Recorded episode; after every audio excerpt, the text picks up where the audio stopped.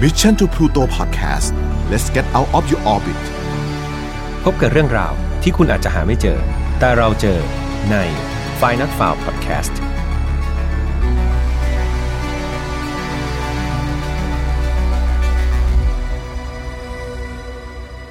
สวัสดีครับยินดีต้อนรับนะครับเข้าสู่ Final File Podcast วันนี้คุณอยู่กับผมแอมตัชพลเช่นเคย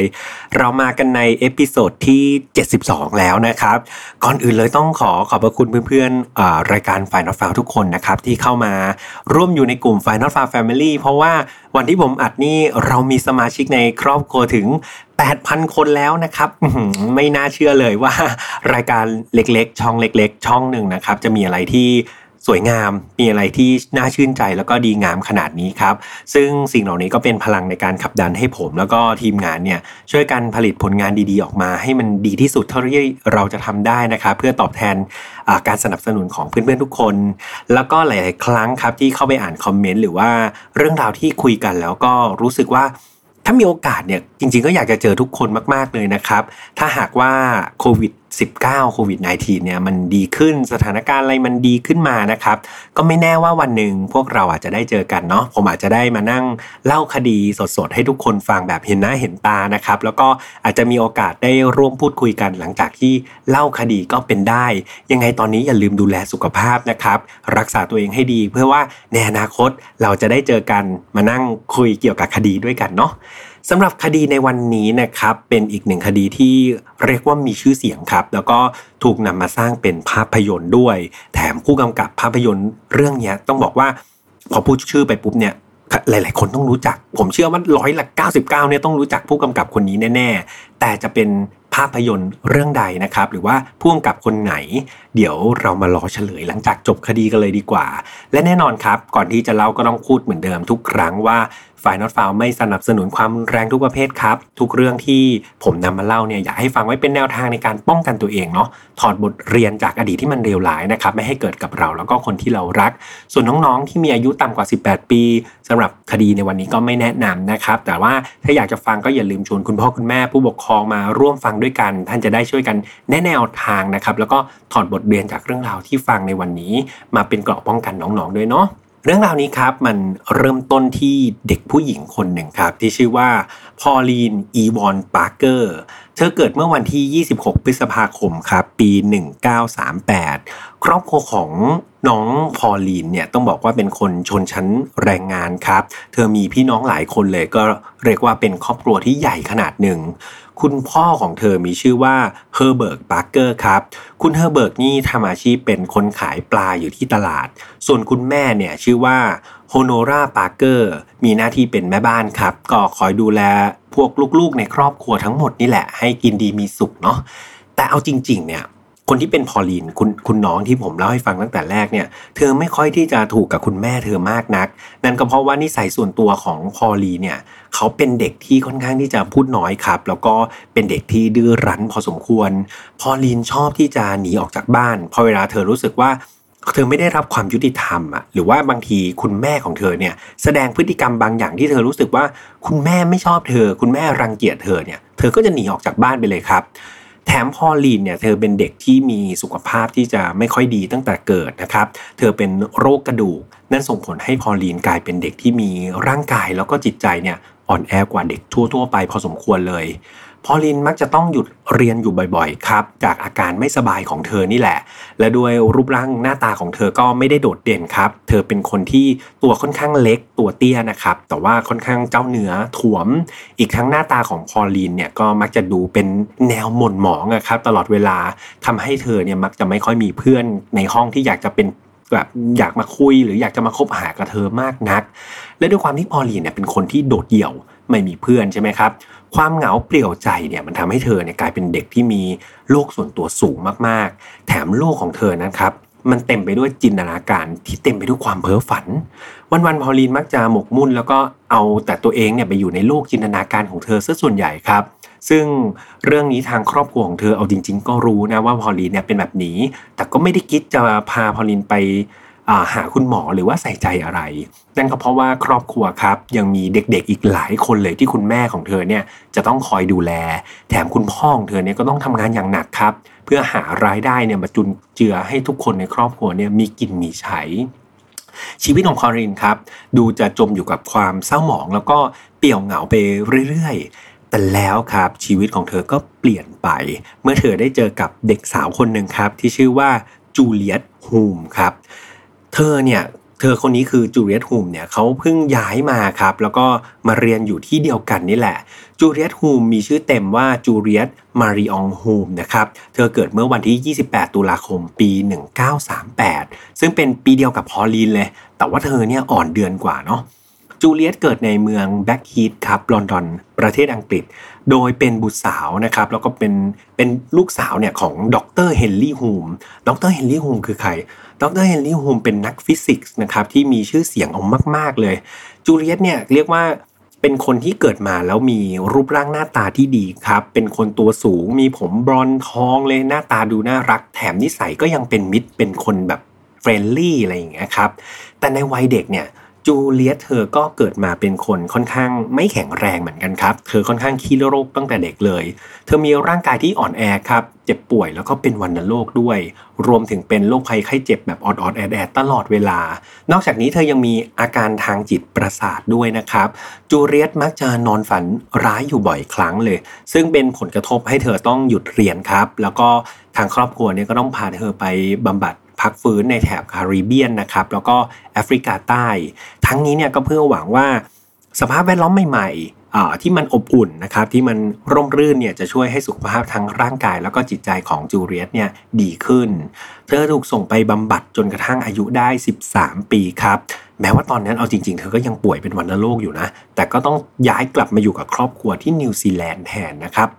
ในตอนนั้นเนี่ยคุณพ่อของเธอก็คือดรเฮนรี่ฮูมเนี่ยเขาได้ดำรงตำแหน่งเป็นอธิการบดีเลยนะ ของมหาวิทยาลัยแคนเทอร์เบอรีนะครับในคริสเชิร์ชนิวซีแลนด์นั่นก็คือเหตุผลนั่นแหละที่จูเลียตเนี่ยจะต้องกลับมาอยู่กับคุณพ่อของเธอที่นิวซีแลนด์จูเลียตถูกส่งเข้าไปเรียนที่ Christchurch Girl High School นะครับ ซึ่งเป็นโรงเรียนหญิงล้วนเลย และที่นั่นเองทำให้เธอได้พบกับพอลีนนะครับ เด็กสาวที่ผมเล่าไปข้างต้นนั่นเอง เมื่อทั้งคู่ได้เจอกันเนี่ยต้องเรียกว่าทั้งสองคนนี้ถูกชะตากันอย่างมากครับ นั่นอาจจะเป็นเพราะว่าพื้นฐานชีวิตของทั้งคู่เนี่ยค่อนข้างที่จะคล้ายกัน เพราะว่าทั้งคู่เนี่ยเป็นไงครับ เกิดมาด้วยสภาพร่างกายที่อ่อนแอเหมือนเหมือนกัน นิสัยส่วนตัวอะไรหลาย ๆ อย่างก็มีความคล้ายกันอยู่ นั่นทำให้เธอเนี่ยสนิทสนมครับ แล้วก็กลายเป็นเพื่อนรักกันในเวลาอันรวดเร็วกันเลยทีเดียวจำได้ไหมครับที่ผมเล่าว่า พอลีเนี่ยเป็นคนที่มีจินตนาการสูงใช่ไหมเธอชอบสร้างโลกในจินตนาการของเธอเองขึ้นมา โลกจินตนาการใบนี้ครับ มันได้ถูกถ่ายทอดไปให้กับจูเลียตด้วยเพื่อนสนิทของเธอ ทั้งคู่ครับ มักจะใช้เวลาแทบทั้งหมดเลยในการไปหาสถานที่ที่มันสงบสงบไม่มีคนอยู่ จากนั้นครับ พอลีและจูเลียตก็จะช่วยกันแต่งเติมโลกจินตนาการขึ้นมาใหม่ด้วยกันครับ พวกเธอเนี่ยร่วมกันแต่งนิยายดังกับแบบเทพนิยายกันเลยทีเดียว มีการสร้างตัวละครใหม่ๆนะครับต่างๆ นานาออกมาเยอะแยะไปหมด แล้วก็เส้นเรื่องนี้ก็เรียกว่าโลดแล่นอยู่ในโลกแห่งจินตนาการ ในโลกดังกล่าวครับ พวกเธอเนี่ยสร้างอาณาจักรที่เรียกว่าโบโรเนียครับ โดยโลกเนี่ยมันไม่มีศาสนา แล้วก็เคารพเคารพนับถือนักบุญที่พวกเธอเนี่ยก็แต่ง ตั้งขึ้นมาเองเหมือนกัน โดยทั้งคู่ครับยังสมมุติตัวตนในจินตนาการของพวกเธอเองด้วย โดยบอกว่าพอลีนเนี่ยในโลกจินตนาการเนี่ยให้เป็นทหารรับจ้างนะ ส่วนจูเลียตเนี่ยจะได้เป็นเจ้าหญิงเดโบรานะครับในภายหลังเนี่ยในเส้นเรื่องที่เขาจินตนาการเขาก็บอกว่าเจ้าหญิงกับทหารหนุ่มเนี่ยก็ได้ตกหลุมรักซึ่งกันและกันด้วยนะ ทั้งคู่ครับก็ได้วาดโลกแห่งจินตนาการเสมือนกับว่ามันคือโลกแห่งความเป็นจริงกันเลยทีเดียว มันไม่พวกเขาไม่ได้รู้สึกว่ามันคือโลกที่เพ้อฝันขึ้นมา โดยพวกเธอนะครับ เชื่ออย่างปักใจเลยว่า ในโลกของเรานั้นน่ะจริง ๆ มันยังมีโลกอีกหนึ่งใบครับ ที่เป็นมิติคู่ขนาน ซึ่งเธอจะเรียกโลกอันนั้นนะครับว่าเป็นโลกใบที่4ครับซึ่งก็คือโลกที่พวกเธอจินตนาการขึ้นมานั่นเองทั้งคู่ครับ ก็มีความฝันเหมือนกัน คือทั้งคู่เนี่ยฝันอยากที่จะเป็นนักเขียนครับที่มีชื่อเสียง แล้วก็ร่วมกันจินตนาการอย่างไร้ขอบเขตนะครับ ดังนั้นทั้งคู่เนี่ย พอมีความฝันอยากจะเป็นนักเขียน แถมยังมีโลกในจินตนาการร่วมกันเนี่ยทำให้ทั้งจูเลียตแล้วก็พอลีนเนี่ยใช้เวลาอยู่ด้วยกันแทบจะตลอดเวลา นั่นทำให้มิตรภาพของเธอครับ มันค่อยๆมากขึ้นเรื่อยๆเนาะมันเริ่มเกินเลยคำว่าเพื่อนครับ แล้วก็เกินเลยจริยธรรม ศาสนาและศีลธรรมในสังคมตอนนั้น จากมิตรภาพความเป็นเพื่อนครับ มันได้กลายเป็นความรัก เป็นความหลงไหลนะครับ แล้วก็เป็นความปรารถนา ทั้งคู่ใช้เวลาอยู่ด้วยกันมากขึ้นเรื่อยๆ ทุกวันทุกวันครับ แม้กระทั่งในเวลาที่อาบน้ำเนี่ยก็จะอาบด้วยกันนอนด้วยกัน และสุดท้ายครับ มันก็จบด้วยการมีเพศสัมพันธ์ร่วมกันครับ ต่อมาทั้งสองคนต้องการที่จะทำตามความฝันที่อยากจะเป็นนักเขียนที่มีชื่อเสียงอย่างที่ผมเล่าไปเนาะพวกเธอก็เลยวางแผนครับ วางแผนว่าเดี๋ยวทั้งคู่เนี่ยจะหนีออกจากบ้านเพื่อไปตั้งถิ่นฐานใหม่ในฮอลลีวูดประเทศสหรัฐอเมริกา เพื่อไปตามหาความฝันนี่แหละ และความรักแบบรักร่วมเพศในยุคสมัยนั้นครับ ต้องบอกเพื่อนๆว่ามันยังไม่เป็นที่ยอมรับเหมือนในปัจจุบันเนาะแน่นอนว่าครอบครัวของทั้งสองเนี่ยไม่เห็นด้วยกับความสัมพันธ์ของพอลีนและจูเลียตออกมาก ๆ โดยเฉพาะคุณพ่อของจูเลียตครับ ก็คือดรเฮนรี่ฮูมเนี่ย เขาเป็นถึงศาสตราจารย์นักฟิสิกส์ที่มีชื่อเสียงของมหาวิทยาลัยใช่ไหมครับเขาก็ไม่อยากให้คนในครอบครัวเนี่ยต้องเป็กตกเป็นขี้ปากของใคร แล้วก็เกิดความอับอายกับวงตระกูลในสังคมในตอนนั้นนะครับ ทางครอบครัวของทั้งคู่เนี่ยเอาจริง ๆเขารู้นะความสัมพันธ์ของเด็กสาวทั้งสอง ทั้งสองครอบครัวครับก็ได้มีการเข้ามาพูดคุยกันแหละเกี่ยวกับเรื่องนี้โดยเฉพาะ โดยนางโฮโนราปาร์เกอร์เนี่ยคุณแม่ของพอลีนเนี่ยก็ได้เดินทางนะครับมาปรึกษากับดรเฮนรี่ฮูมคุณพ่อของจูเลียตเลย บอกว่าเอาจริงๆเธอรู้นะว่าเด็กสาวทั้งสองคนเนี่ยมีแผนการที่จะหนีออกจากบ้านเพื่อไปยังสหรัฐอเมริกาด้วยกัน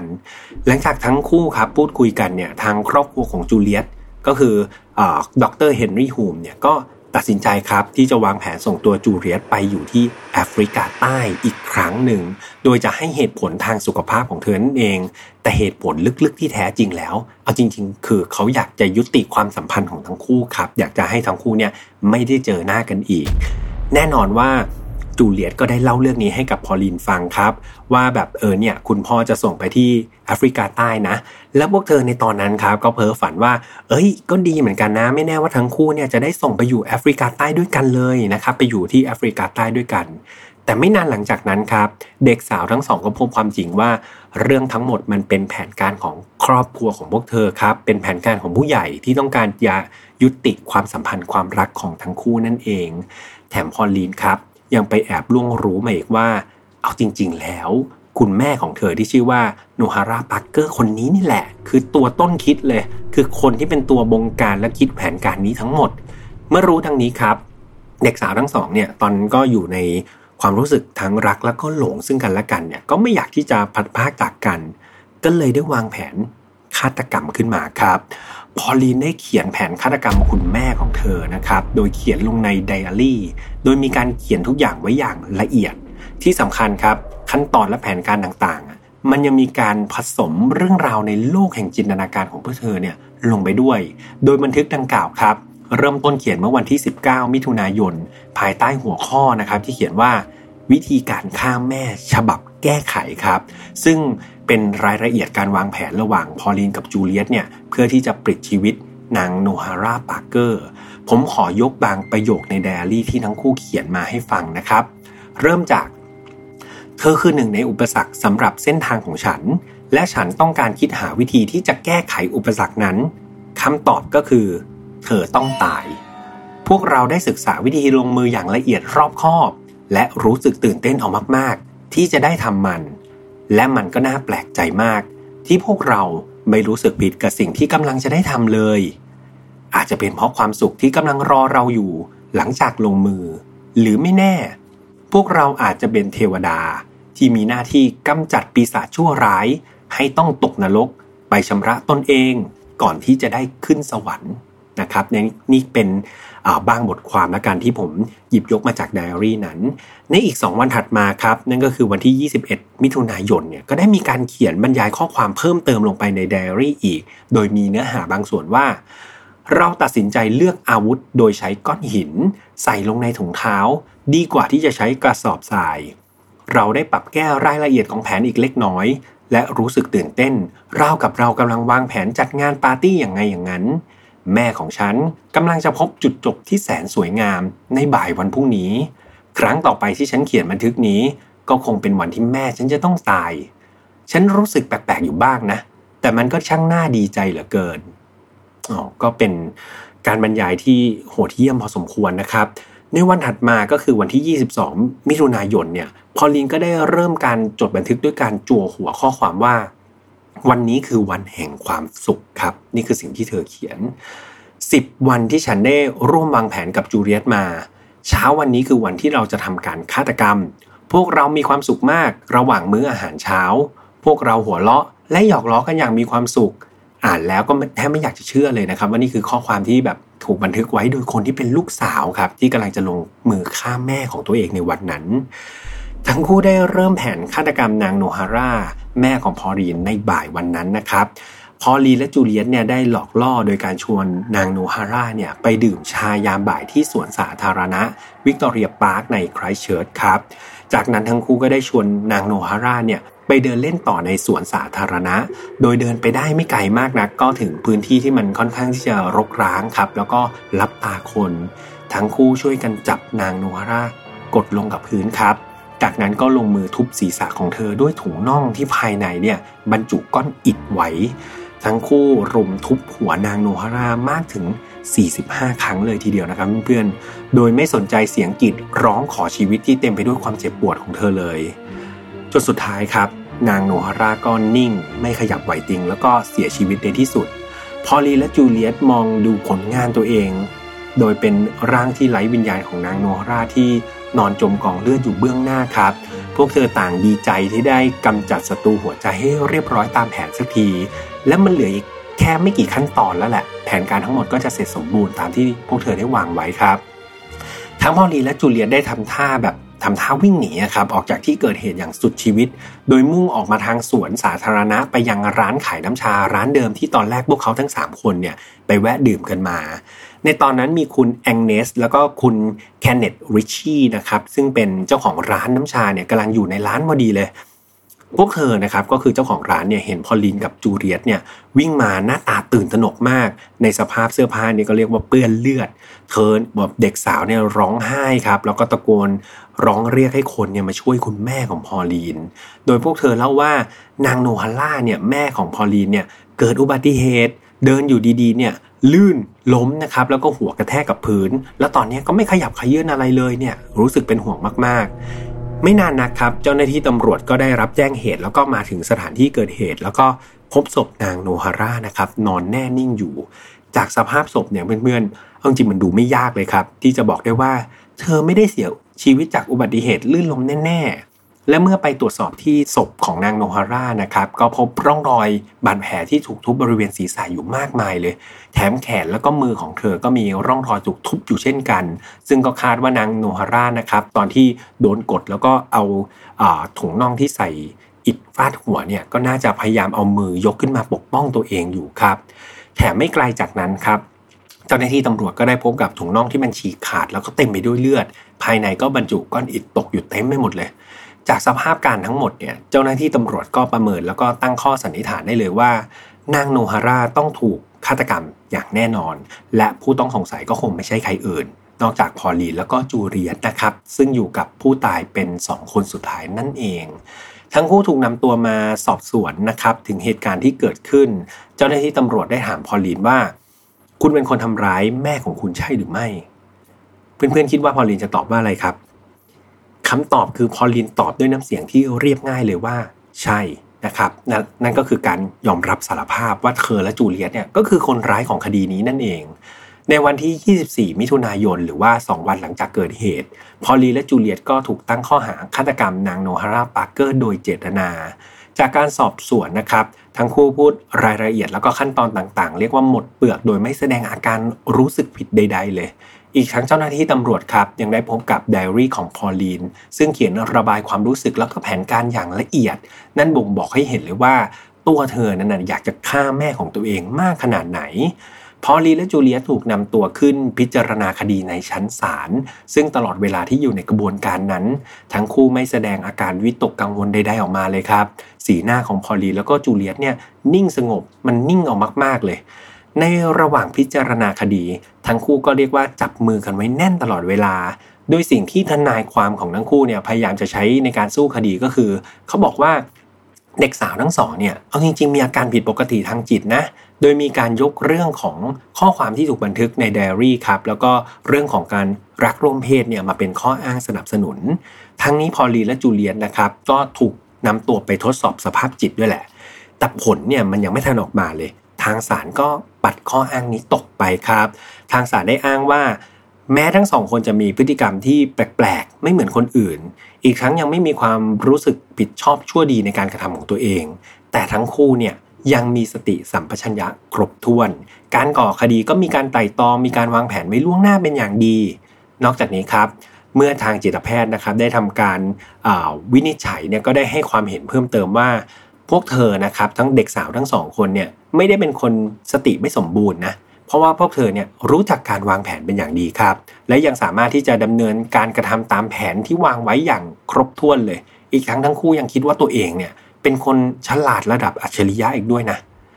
ในวันที่ 29 สิงหาคมครับ พอลีนและจูเลียตก็ถูกนำตัวไปพิพากษารับโทษ โดยทั้งคู่ได้ถูกลงโทษครับ มีคำพิพากษาที่พอลีและจูเลียตได้ทำการสังหารนางโนฮาร่าจริง แม้ทั้งสองครับ จะมีความผิดแผกไปจากคนทั่วไป หากแต่ทั้งคู่เนี่ยมีพฤติกรรมที่ชั่วร้ายครับ แล้วก็ก่อคดีเรียกว่าสะเทือนขวัญต่อจริยธรรมในสังคมมาก ๆ ซึ่งต้องได้รับโทษประหารชีวิตครับแต่ด้วยความที่กฎหมายประเทศนิวซีแลนด์ในตอนนั้นครับเพื่อนๆ มันไม่สามารถที่จะลงโทษประหารชีวิต ให้แก่ผู้ที่ไม่บรรลุนิติภาวะได้ ซึ่งคอลีนในตอนนั้นครับ อายุ 16 ปี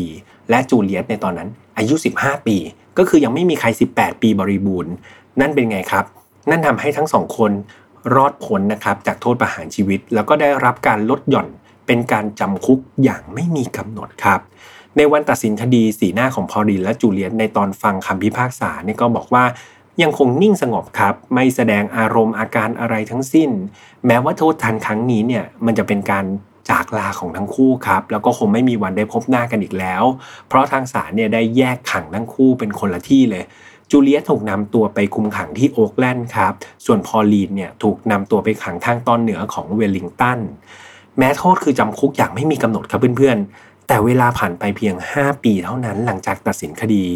ทั้งพอลีนและจูเลียตก็ถูกปล่อยตัวมาจากคุกครับ แล้วก็ถูกทำทันบนไว้โดยสั่งไม่ให้ทั้งคู่เนี่ยติดต่อแล้วก็พบเจอกันอีก หลังจากนั้นก็ไม่มีใครได้ข่าวของคอลีนแล้วก็จูเลียตอีกเลยครับ ทั้งคู่ก็หายไปในกลีบเมฆนะครับ ก็ติดคุกเพียงแค่ 5 ปีเท่านั้นเอง จนกระทั่งในปี 1994 ครับ เนื้อหาในไดอารี่ของพอลีนเนี่ยก็ได้ถูกตีแผ่ออกมาเป็นภาพยนตร์ ซึ่งเป็นภาพยนตร์ที่ผมเกริ่นให้เพื่อนๆฟังในช่วงแรกนั่นเอง ภาพยนตร์เรื่องนี้ชื่อเรื่องว่า Heavenly Creatures ครับ หนังเรื่องนี้ครับเป็นหนังทุนต่ำนะครับ แต่ต้องบอกว่าพอบอกชื่อผู้กำกับไปนะทุกคนต้องรู้จักแน่ ๆ เลยผู้กำกับคนนี้ก็คือปีเตอร์แจ็กสันนั่นเองครับ เป็นสุดยอดผู้กำกับที่ต่อมาได้สร้างชื่อกับภาพยนตร์อย่าง The Lord of the Ring นะครับ แล้วก็ King Kong นั่นเอง ซึ่งเรียกว่าประสบความสำเร็จเป็นอย่างมาก โดยใน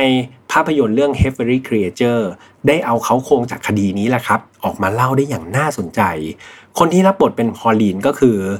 เมรานีรินสกี้ครับซึ่งเป็นภาพยนตร์เรื่องแรกของเธอเลย ส่วนจูเลียตเนี่ยเป็นดาราสาวชื่อดังนะครับคนนั้นก็คือเคทวินสเลตนั่นเองเคทวินสเลตก็คือคนที่รับบทเป็นโรสไงครับจากไททานิกนะครับแจ็คกับโรสที่ไปยืนอยู่ตรงเรือหัวเรือเนาะที่เราจำได้ เธอคนนี้ครับนางเอกคนนี้รับบทเป็นจูเลียตนั่นเอง แม้ภาพยนตร์เรื่องนี้ครับเดิมทีเป็นหนังนอกกระแส แต่เมื่อถูกฉายออกมาเนี่ยปรากฏว่าผลตอบรับมันดีมากๆเลย แถมหนังก็ยังประสบความสำเร็จในเชิงรางวัลด้วยนะครับ ได้เข้าชิงออสการ์ในสาขาบทภาพยนตร์ดั้งเดิมยอดเยี่ยมในปี 1995 แล้วก็คว้ารางวัลต่างๆ อีกมากมายกันเลยทีเดียว แล้วก็ดาราในเรื่องนี้ก็เรียกว่าแจ้งเกิดกันเป็นคิวแถวเลยครับจาก จากดารายังไม่ค่อยมีชื่อเสียงก็โหโด่งดังมาจากเรื่องนี้กันเลย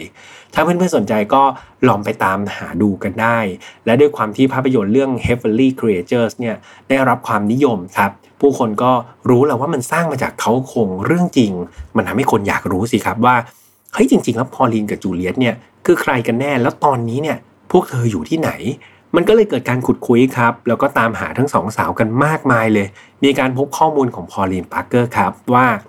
หลังจากที่เธอได้รับการปล่อยตัวเนี่ยเธอยังคงใช้ชีวิตอยู่ในนิวซีแลนด์เหมือนเดิมนะมีกฎหมายเฝ้าระวังพฤติกรรมต่างๆ ของเธออย่างเข้มงวด ก่อนที่ต่อมาครับในปี 1997 เนี่ยเธอจะได้รับอนุญาตจากศาลให้สามารถย้ายออกนอกประเทศได้ ซึ่งเธอก็ย้ายไปอยู่ที่ประเทศอังกฤษนะครับ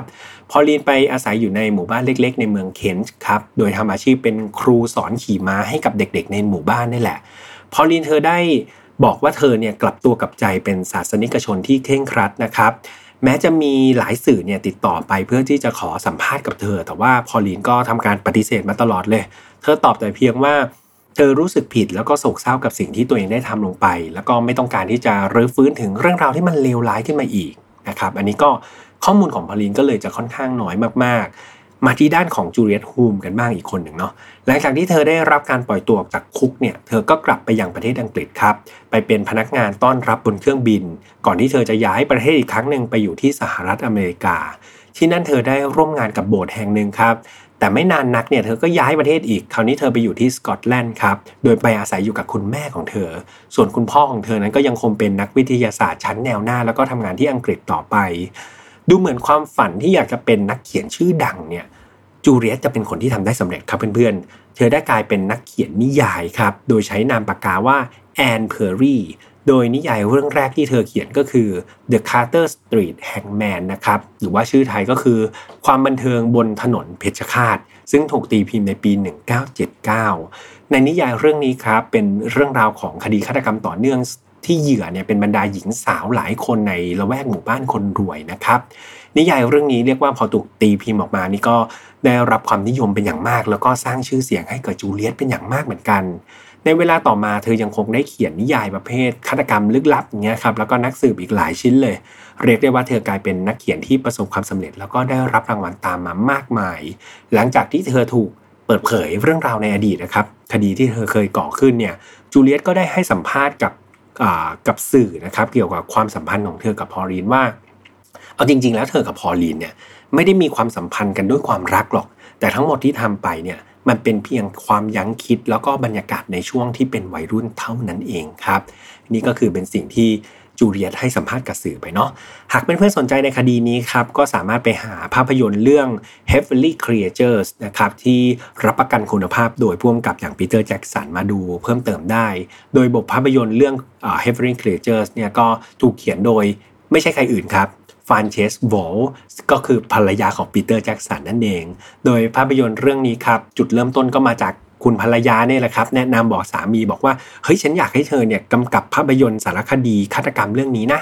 โดยการถ่ายทำของปีเตอร์แจ็กสันแล้วก็ภรรยาเนี่ยเรียกว่ามีการเก็บรายละเอียดทุกจุดครับไม่ว่าจะเป็นการใช้ข้อมูลในหนังสือพิมพ์ การใช้ข้อมูลจากงานวิจัย การคัดสรรตัวละครโดยฟานเชสเนี่ยลงทุนตะเวนนะครับตามหานักแสดงที่แบบเหมือนพอลินมากที่สุด ทั่วนิวซีแลนด์เลยนะครับจนกระทั่งได้ดาราคนนี้มา และฉากที่ปรากฏในภาพยนตร์หลาย ๆ ฉากครับเพื่อนๆ มันเป็นฉากที่ถ่ายทำจากสถานที่จริงครับ ไม่ว่าจะเป็นเมืองที่เกิดคดี หรือว่าร้านน้ำชาจำได้ไหมนะร้านน้ำชาที่เป็นจุดเกิดเหตุนั่นแหละ ก็มีการถ่ายทำลงในภาพยนตร์ด้วยนะครับ ดังนั้นคอหนังคอภาพยนตร์ และขอคดีฆาตกรรมห้ามพลาดเลยนะครับ ก็จบกันไปแล้วครับสำหรับคดีนี้ก็เป็นอีกหนึ่งคดีที่สร้างความสะเทือนใจได้เหมือนกันนะครับ หลาย ๆ คนเลือกที่จะทำอะไรบางอย่างโดยการปิดชีวิต บุคคลอื่นนะครับแม้ว่าบุคคลนั้นจะเป็นถึงบิดามารดาก็ตาม นั้นก็เป็นอะไรที่มันน่าเศร้ากันเลยทีเดียว ก็หวังว่าสิ่งเหล่านี้นะครับมันจะเป็นบทเรียนนะครับให้เราเนี่ยมีสตินะครับแล้วก็คิดก่อนที่จะทำอะไรทุก ๆ ครั้งเนาะยังไงผมก็เป็นกำลังใจให้ทุกคนครับต่อสู้ไปกับทุกอุปสรรค แล้วก็ยืนหยัดอยู่บนความดีการกระทำที่ดีนะครับ สำหรับไฟนอลฟาวครับเรายังออกอากาศทุกวันอังคารทางช่อง Mission to Pluto เหมือนเดิมนะครับไม่ว่าจะเป็นช่อง YouTube Spotify SoundCloud Podbean Apple Podcast นะครับแล้วก็อย่าลืมแฟนเพจของเราด้วยนะ พิเศษนะครับใครที่ชอบฟัง File Not Found เนี่ยก็มี Spotify กับ Apple Podcast ครับที่เรามีช่องแยก File Not Found เป็นโลโก้สีแดง ยังไงเข้าไป search แล้วก็กดตาม Follow ไปฟังกันได้